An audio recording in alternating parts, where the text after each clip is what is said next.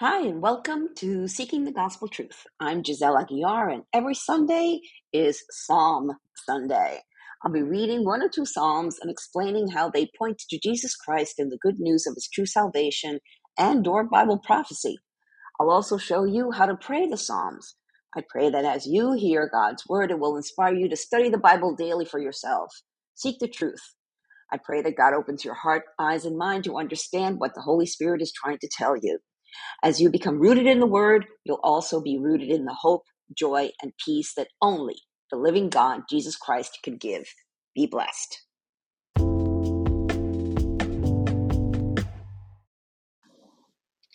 Psalm 78 How to Know God Almighty, a historical recap from Jacob to David.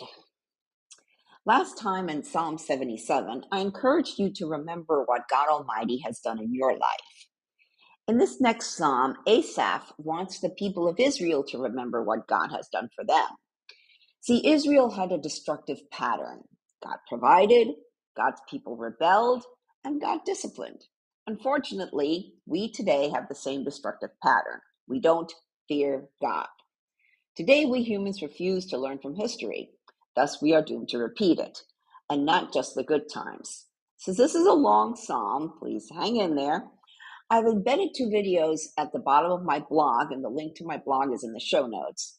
One is from Spoken Gospel, and the other from Riot Podcast. Both will help guide you to know our God Almighty. Let's dig in. Psalm 78, a psalm or maskil of Asaph. And I read, O my people, listen to my instructions. Open your ears to what I am saying for I will speak to you in a parable. I will teach you hidden lessons from our past, stories we have heard and known, stories our ancestors handed down to us. We will not hide these truths from our children. We will tell the next generation about the glorious deeds of the Lord, about his power and his mighty wonders. For he issued his laws to Jacob he gave his instructions to Israel.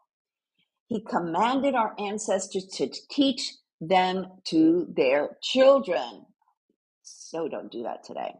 So the next generation might know them, even the children not yet born, and they in turn will teach their own children. So each generation should set its hope anew on God, not forgetting his glorious miracles and obeying his commands.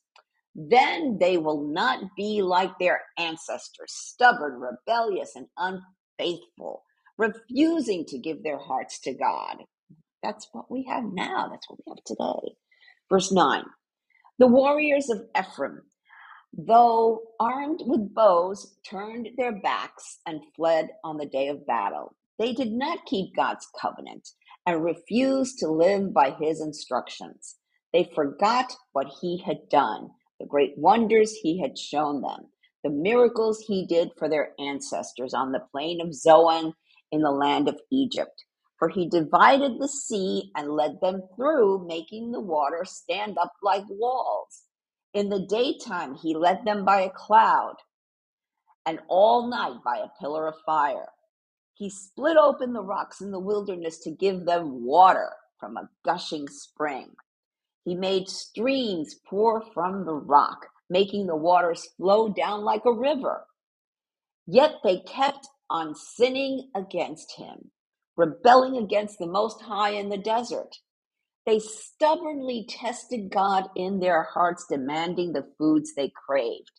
They even spoke against God Himself, saying, God can't give us food in the wilderness. Yes, He can strike a rock so water gushes out, but he can't even he can't give his people bread and meat. When the lord heard them he was furious. Um, the fire was his wrath. The fire of his wrath burned against jacob. Yes his anger rose against israel for they did not believe god or trust him to care for them but he commanded the skies to open. He opened the doors of heaven. He rained down manna for them to eat. He gave them bread from heaven. They ate the, food of angels. God gave them all they could hold. He released the east wind in the heavens and guided the south wind by his mighty power. He rained down meat as thick as dust, birds as plentiful as the sand on the seashore. He caused the birds to fall within their camp and all around their tents. The people ate their fill. He gave them what they craved. But before they satisfied their craving while the meat was yet in their mouths, the anger of God rose against them, and he killed their strongest men. He struck down the finest of Israel's young men. But in spite of this, the people kept sinning. Despite his wonders, they refused to trust him. So he ended their lives in failure, their years in terror. When God began killing them, they finally sought him. They repented and took God seriously. Then they remembered that God was their rock, that God Most High, El Elyon in Hebrew, was their Redeemer. But all they gave him was lip service. They lied to him with their tongues. Their hearts were not loyal to him. They did not keep his covenant. Yet he was merciful and forgave their sins and did not destroy them all. That's mercy. Many times he held back his anger, and he did not unleash his fury, for he remembered that they were merely mortal, gone like a breath of wind that never returns. Oh, how often they rebelled against him in the wilderness and grieved his heart in that dry wasteland. Again and again they tested God's patience and provoked the Holy One of Israel. They did not remember his power and how he rescued them from their enemies. They did not remember his miraculous signs in Egypt, his wonders on the plain of Zoan, for he turned their lives into blood so no one could drink from the streams. He sent vast swarms of flies to consume them and hordes of frogs to ruin them. He gave their crops to caterpillars, their harvest was consumed by locusts. He destroyed their grapevines with hail and shattered their sycamore figs with sleet. He abandoned their cattle to the hail and their livestock to bolts of lightning. He loosed on them his fierce anger, all his fury, rage, and hostility. He dispatched against them a band of destroying angels. He turned his anger against them. He did not spare the Egyptians' lives, but ravaged them with the plague. He killed the oldest son of each Egyptian family, the flower of youth throughout the land of Egypt. But he led his own people like a flock of sheep, guiding them safely through the wilderness. He kept them safe, so they were not afraid. But the sea covered their enemies. He brought them to the border of his holy land, to this land of hills he had won for them. He drove out the nations before them. He gave them their inheritance by lot. He settled the tribes of Israel into their homes. But they kept testing and rebelling against God Most High. They did not obey his laws. They turned back and were as faithless as their parents. They were as undependable as a crooked bow. They angered God by building shrines to other gods idolatry. They made him jealous with their idols. When God heard them, he was very angry and he completely rejected Israel. Then he abandoned his dwelling at Shiloh, the tabernacle, where he had lived among the people. He allowed the ark of his might to be captured. He surrendered the glory into enemy, his glory into enemies, enemy hands. He gave his people over to be butchered by the sword because he was so angry with his own people, his special possession. Their young men were killed by fire. Their young women died before singing their wedding songs. Their priests were slaughtered, and their widows could not mourn their deaths. Then the Lord rose up as though waking from sleep, like a warrior aroused from a drunken stupor. He routed his enemies and sent them to eternal shame but he rejected Joseph's descendants. He did not choose the tribe of Ephraim. He chose instead the tribe of Judah and Mount Zion, which he loved, Jerusalem. There he built his sanctuary as high as the heavens and solid and enduring as the earth. He chose his servant David, calling him from the sheep pens. He took David from tending the the ewes and lambs and made him the shepherd of Jacob's descendants, God's own people, Israel. He cared for them with a true heart and led them with skillful hands. That's it, Psalm 78. Well, one of the things you want to do is click on over my blog and click on over to uh, get to know God by studying the Bible. Okay, and and you can study the history. It's the Old Testament. Study the history of Israel because it's God's story. It's God and um, wanting to save us humans, and we kept rebelling, and we're still rebelling. And then um, I have two videos embedded at the bottom, which you need to go check out. One is um, uh, a devotional on Psalm 78 by Spoken Gospel. And then this is a podcast I heard um, a couple of days ago. And um, fact, I liked it so much, I kind of sort of trying, I took bits and pieces of it and translated into Spanish for um, uh, for my Spanish podcast. Um, but this is 10 questions to ask yourself for the new year. So we are, I am recording this on Sunday, December 31st, last day of 2023.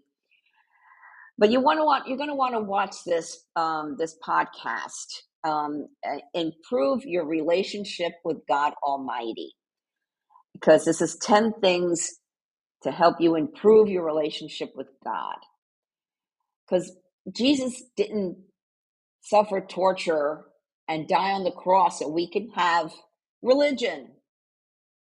He died so he can have a personal relationship with you. And he told us, I am the way, the truth, and the life. No one can come to the Father except through me. That's through Jesus, not through a church, not through a priest, not through rites and rituals and regulations and and and pa- pagan things and finding nirvana and all the other stuff that people try to do. You need to know jesus. Know jesus as your personal lord and savior. So if you're not sure if you're saved or not if you truly want to be born again and have the assurance of salvation receive the holy spirit Feel his shalom, a peace that surpasses all understanding, and get a one way, non-stop ticket to heaven after you die, or that you won't be left behind at the rapture, which can happen in any moment. What you have to do is invite Jesus into your heart and receive the gift of grace and confident hope of eternal life. If you don't know what to say, you don't know what to do, click on over to my blog, click where it says How to Know Jesus. Soli Deo Gloria, to God alone be the glory.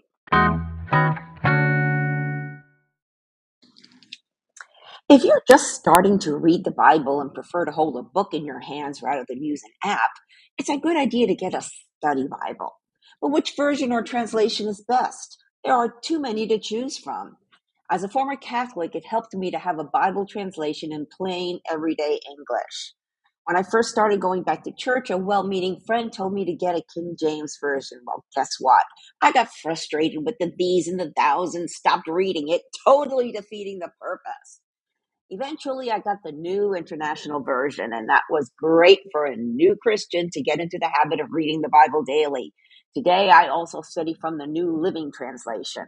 I'm an affiliate of Christian Book Distributors, and I've chosen two study Bibles that would be great for the new Christian believer. Check them out. The link is in the show notes. Thank you for listening to this episode. I pray that the Holy Spirit, the author of Scripture, touched your heart to reveal the gospel truth that our hope of salvation is through Jesus Christ alone. If you have any comments or questions, feel free to reach out to me via my website or social media. I encourage you to read the Bible daily and seek the truth for yourself.